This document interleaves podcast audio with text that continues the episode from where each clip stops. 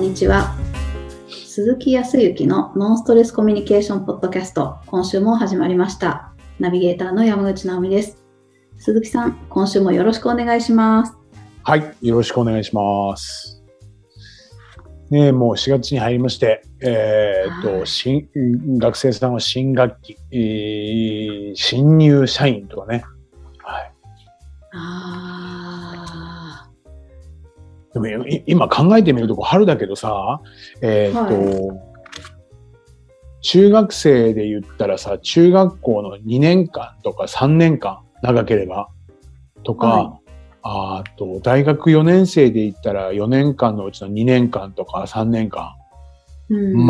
全くもって学校に行かなくて卒業しちゃってるって人いるらしいね。えー、ほぼほぼオンラインとか、ちょっと投稿はしてるだろうけども、学校生活をしないままに卒業しちゃって、それで後半の2年間ぐらいはほぼほぼ、えっ、と、高校とかだと、えっ、と、初めてだから、小学校、中学校ってそのままこう上がってくるからね。まだ顔知ってるんだろうけど、高校っていろんなところからこう集まってくきたりとかするじゃない？うんうんそうすると、本当に顔を覚えてないって人いるみたいよ。マスクずっとしてるから。えー、なんか、そんな青春時代考えられないですよね。そうそうそう。本当に。いろいろとその、えーうそれこそ体育祭とか運動会とか、えっ、と、修学旅行のような旅行とか、そういったことも行けない中で、それ以上に同級生の顔も、まあ確かに大きい学校だとあんまり覚えもないのもあるけど、自分のクラスの人の顔さえも、うすらうすらみたいな。感じになっちゃうえああ、それはちょっと、あの、ちょっとどころか、まあ、かわいそうだなとかって思うよね。ーうーん、ちょっと寂しいですね。ね、それでまた新しい、まあ、それでね、それでもまた新しい出会いがあるから、それだけではなくてね、うんこれからの出会いっていったところを、ね、認識を向けてね、いい形でスタート切っていただければと思うんですけど。本当ですね。本当だよね。でもあの、前回、えっ、と、直美さんのちょっと価値観というか自分の強みに気づけた出来事、あれ良かったね。超良かったなと思って。あ、でそれ自分、自己分析ができて、あ、私ってやっぱりこうなんだ。私ってこういう時に楽しく感じるんだとか、そういうものを持ってると、会社で言ったらさ、まあまあ、経営をされてらっしゃるわけだけど、えっ、と、仮に自分が社員だった時に、そういう強みがあって、それでこう、会社とか世の中のためにって思った時、それ楽しいわけでしょ？やってる時ちょっと充実したりとかすると、多少さ、ちょっとだけ残業とか、まあちょっとじゃなくても残業とかさ、やらなきゃいけないことで残業するとか、えーとお休みがちょっとその期間少なくなるとか。うん。で、今現状で言うと会社の、えーと経営状態の数値とかが芳しくなかった時で、ちょっと給与がカットじゃない。まあカットでも少しカットする。って言っても自分が生きてる。生きるっていうのは生かされているような状況だったら、どう？ぼ僕調子いいから、僕だったら調子いいから、そういう状況でもなんか仕事しちゃうような気がするんだよね。いや、いいです。うん全然楽しいんで、みたいななっちゃうと思うんだよ。直美さんはどう？そうですね。なんか、勝手についついやっちゃいますね。なんか、言われた通りに、いつまでにこれをやんなきゃダメって言われる方がむしろできなくて、あの、うん。自分が自ら、その、やりたくてやってる分には、なんかあんまり時間も気にならずに、やっちゃいますよね。そうだよね。やっぱそういう時ってどっかであると思うんだよね。うーん。それってさ、最初はその会社で、まあ、僕も最初会社員だったから、最初行った部署は本当に自分が、こう、入った会社は本当に、皆さんご存知のホテルに入って、きらびやなとこうん、きらびやかなところでさ、お客さんの前で、みたいな風に思っていてさ、ただまあ、いろいろと状況的なものもあったし、それはもううまくはいかない部分もあるから、えっ、と、配属されたところはどちらかというと、まあ、えっ、と、表に出ないようなところだった。そうすると、おー俺、ね、何のためにこんな会社入ってきたんだよ、とかって。思ったし、自分自身の存在とか、俺って、うんもうもうやめようとかって思ったりとかしたよね。うん。だけど、やってたらやってたで、後々なんか面白みとかも見つけてきて、存在、自分が、あ、ここにいていいんだとか、こんなところ面白いって、後付けでこう、なるところもあるし、まあ、うん。僕の場合は、そこの会社にいれば、ホテルにいれば、その後には必ずこうなっていくとか、こういう部署に移動できるっていう、その望みというか、そういうものをも、目標を持っていたから、だから続けられたと思うけど、まあ、やっぱり、だからこそ多少苦しかったりとか、辛かったりとか、嫌だなって思っても乗り越えられた部分があるし、まあ、直美さんが今言うように、多少給料がとか、多少残業してもやったりとかすると思うんだよね。うん。で、それが明確にやっぱり気づけてるって、まあ20代じゃ気づかなかった。まあ私は絶対全然気づかなかったけど、俺なんでこんなに仕事嫌なのになんでここ辞めないんだろうって思ってた？あ本当に思ってた。まあ確かにはい名前とか、その言葉にこう頼ってたりとか、まあ執着してる部分は間違いなくあったと思う。だけど、それでも辞めればもっと楽だったし、他の仕事はあったけど、なんでか辞めなかったんだよね。へえ。そう。まあ、その時まだ若かったから辞めたところで、どこか就職口を探せるかどうかっていう不安があったかって言っても、その不安もなかったんだけど、辞めたいとは思ってた。ええ、そうなんですか？常に3年4年思ってた。ええ。いつ辞めよう、もう来月辞めようかな、次の給料もらったら辞めようかなって言ったんだけど、まあ、言い方、方法が分かってなかったかもしれないんだけど、でも辞めなかったんだよね。ええ。でも今思えばで、今思えば、はい思い返してみれば、多分どっかで、まだ一途の望みというか、やっぱり華やかなところで仕事したいとか、えっ、と、表立ってお客さんにありがとうとか嬉しいとか楽しかったとかって言ってくれるところが、周りにいたからね、悔しさもあるけど、そういうところに一回立ってみたい、立ったら気持ちいいだろうな、みたいな。あのロビーに、みたいな。そういうところがあったから辞めなかったんじゃないかなと思ってる。へえ。うん。そしたらあれよあれよと20年いたからね。ええ。そうそうそうそう。すごい。だからやっぱり、えーね、前回直美さんがその自分の強みとか、自分がこうなりたいみたいなものを持っていたら、多少何かあっても乗り越えるんだろうね。うーん。そうそう。そう、その、その、まあ、その話をしていると、まあ、最近、あの、実は、あの、質問型のコミュニケーション協会というところで、定期的に、あの、運営をしている、うーと、理事とか、えー、まあ、部門の、こう、責任者という、まあ、そんなに堅苦しいものじゃないんだけど、まあ、本当に中枢になっている人たちが集まって、えっ、と、ミーティングをするんですよ。はい。そう。ね、ミーティングだからお題目っていうのはそうそうこう決まってるものではないんだけど、まあ、これからどのようにうまく、良くしていくかとか、どのようにこう広げていくかみたいな話をしていたりとかするんだけど、そこである、その、まあ、大学関係で、えっ、と、就職とか、そういうことのお仕事をしながら、コミュニケーション協会のトレーナーとか、理事をやってらっしゃる方が、パーパスっていう言葉を出してきたんですよ。パーパス。パパス？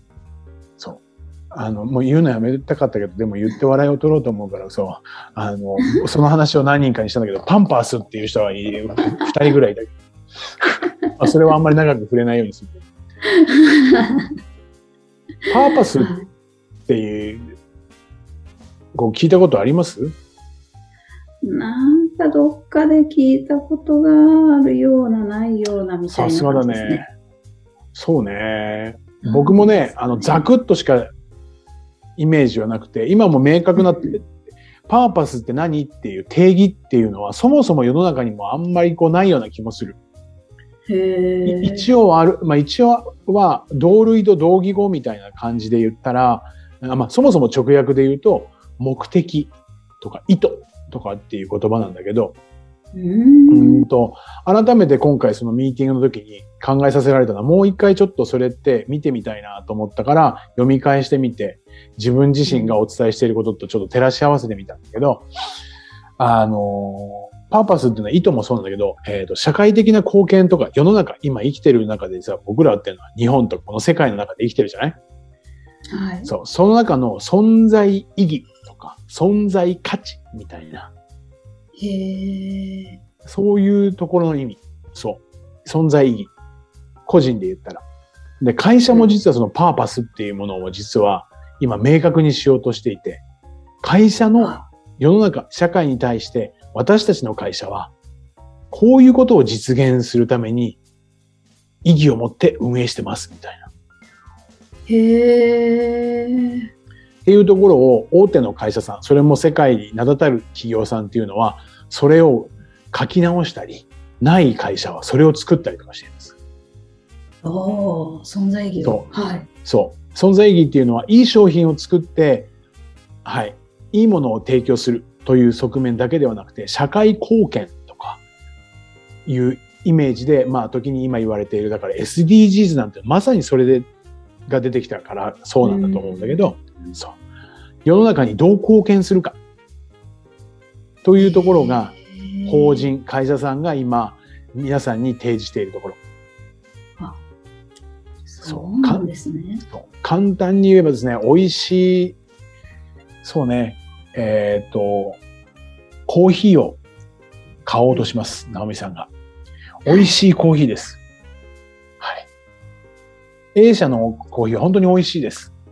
うん。値段、値段は、まあ、普通です。っていうところ、美味しいです。で、B、B 社はですね、まあまあまあ、美味しいのは美味しいです。本当に美味しい。のは美味しいです。その A 社と並んでぐらい美味しいとは思います。はい。で、えっ、と、値段はね、ちょっと高いです。A 社に比べると。はいはい。その会社がですね、そのパーパスっていうものを CM であるとか、広告に出します。私たちは、はい、常に世の中の環境問題に目を向け、はい、要は100年後も再生可能な資源をもとに永続的に私たちが幸せに自然に暮らす生活を実現するためにこのコーヒーないしはその商品を開発してえーコップから、機材からというものを提供しています。私たちは環境に優しい企業を目指します。作り出します。っていう、どっち買う？完全にちょっと説得っぽいけどさ。かっこいいですね。後者の方が。そういう、まあそうなっちゃうんでしょ、うん。だから今世の中がそうなってきている。だからこれからテレビの CM とか YouTube とかの広告見たときに、大体その会社の存在意義とか、何を作り出すとか、何を創造するとか、うんそういうところを明確にしているのは、今、それぞれの人たちの価値っていうのは、いい商品とか安いとか、そういうところじゃなくて、意義、価値みたいなところに来ている。あそうそれで実は今のこの大学を卒業された方とか、うちのうん息子もそうなんだけど、ミレニアム世代とか言われる25歳前後ぐらい。あとは Z 世代っていう人たちには実は何があったかっていうと、学校に行けない時間とかも多くあったりとかする。その時に、まあ、ゆとり世代って言ってずっと休んでる時期もあった。休む時間も増えました。はい。俺って何のために生まれてきたのかなとか、自然に無意識にも考える時間があったんじゃないかなと思うんだよね。あ僕自身も多分あったと思う。僕もなんかネガティブな時に、俺って何のために生きてんのかなとかって思った時期もあったけど、ーうんうんだけどそれ以上に、鈴木我慢しろ。あと半年もすればボーナスは出るとか、うん来年になれば査定クリアになれば、お前管理職だからって言って、それでなってったりとかするじゃないですか。はいそこに意義とか価値を感じていたから、本質的なそういうような存在価値みたいなところを求めなくても、生きてこれたのかもしれない。うんだけど今の人はそういう波がなくて、ないだ形で変化が起きなかったじゃない？だからこそうん自分をものすごく見つめているんだ。前回の直美さんのように。だから、言葉としては言語化は出てなできてないかもしれないけど、その価値っていうものを求めていたりとかするから、そこで企業さんが、うちはこういうことを実現するために会社としてこういうことに取り組んでいきますって言うと、そこに感情が動かされて、あ、そういうところだったら働いてみたい。っていうことは何かと自分がそういうことに気づけていけば、そこで会社に行って後付けで価値を感じるというよりかは、まさにそういうところの価値を感じていながらそういう行動ができるわけじゃないうんそう。いわゆる自分自身の存在価値とかパーパスって言ったところをもう一回こう自分自身で前回のね、直美さんじゃないけど、改めて考えてみたら私ってこういうところに価値感じるんだなとか、そういうところをもう一回見てもらったら、すごく楽になると思う。お仕事とかが楽しくなったりとか、日常のコミュニケーションも楽になるような気がする。そんな気がするんだよね。実はコミュニケーションのこの境界とかで言うと、たえっ、と、いろんな理解の仕方は少しずつ違うかもしれないけど、実はソーシャルミッションなんていう言い方もする。ソーシャル。要は世の中、社会的な部分で自分はどう行動していくのかとか、そういうところにもなってくるんだけど、なんで、パーパスっていう言葉をその方から聞いて、改めて、そうだよね。そういうところを持ち合わせてる。そうすると、さっき言ったように、多少苦しいことがあっても辛いことも乗り越えるっていうような、自分を、自分を奮い立たせるような情熱というかね、そういうものも出てくるように明確になるって自分の癖を知るよね。うん。自分の特徴なのでまあ聞いていらっしゃる方改めてその経営者の方も聞いていらっしゃる方いらっしゃるから会社としてのパーパスっていう存在意義っていうのもそうだしあとは個人的に自分の存在意義っていうのはどういうこと？役割とかにもなるよね。会社にいたら、うん。今もうすでに会社にいるのであればなぜこの会社にいるのかなっていうその存在意義とか価値っていうものをもう一回ちょっと見つめ直すことによって何か変なよ、えー変なんではないけどちょっとした枠のような囚われたことに左右されず、自分がどうありたいか何をしたいのかっていうことに気づけたら、前回の直美さんのように、そうですね、みたいな感じで、今私ってこういうふうに仕事していくことに意味、価値を感じます、みたいなことになったら楽しくなって充実するような気がするんだよね。ああ、なるほど。そっか。ちょっとしたなんか、もうこんなことつまんないなとか、なんとかかんとかっていうぐちぐちしたようなこととか、誰かに向けてのストレスとかが全然その目に入らなくなって、自分自身がこれをやりたいんだとか、あの、自分のい意義が見つかった時には、もう時間も忘れてつい没頭しちゃうとか、そういうことになるんですね。まあ、だから今もうすでに、まあ、社会人になられてる方がお聞きになっていることが多いと思いますけど、要は、日常の中で本当に何かその価値あることとか意義みたいなものって、実は日常感じにくいんだよね。うん改めて前回ほら、直美さんみたいに真逆の何か、えーその仕事には失礼かもしれないけど、ちょっとつまらない仕事があるからこそ、うん、充実した仕事に気づけるっていうのあるじゃない？はい。だからそこに気づけてるのはすごいんだけど、すごいと思うのよ。だから、そういうち、もしかすると日中でスーッと流れるような小さいところの心地よさとか、そういうところに気づけるようにやっぱりしておくと、自分の存在価値とか、自分の価値あることに気づきやすくなる。まあ幸せとか、あ楽しいとか、嬉しいとか、そう。そんなことに気づけるとね、本当に楽にいけると思いますよ。はいああ、いいですね。楽しくなっちゃうっていいですね。そうだよね。なんかお、お重い話じゃない？えっ、と、パーパス、意味を、えー今、目的、意図とか、存在意義なんて言って、ちょっと硬いような表現になっちゃうけど、やっぱり自分がこう、自分が常に感じられる幸福だ、幸福感とか、嬉しいとかうん、楽しいとか、面白いとか、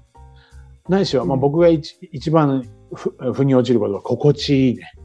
なんかもう心地いいよね。この心地よさとか、そこの毎日見つけることが、やっぱりそのパーパス、存在意義とか目的とか、っていうところ見つけるヒントになるような気がしますよ。ちょっとこれも自己対話の方だよね。自分とのコミュニケーションだね。自分を理解するっていう前回と同様。はい。自分とうまく付き合っていく方法みたいな感じになりますけど。ぜひヒントにしていただければと思いますよ。ありがとうございます。自分のはい内面に注目をしてみるっていうことでやってみたいと思います。はい、いはい、仲良くしましょう、自分とね。はい、自分自分もと言いながら下手な部分もあるから、本当にいつも仲良くしようと思ってるんですけど。はあーなる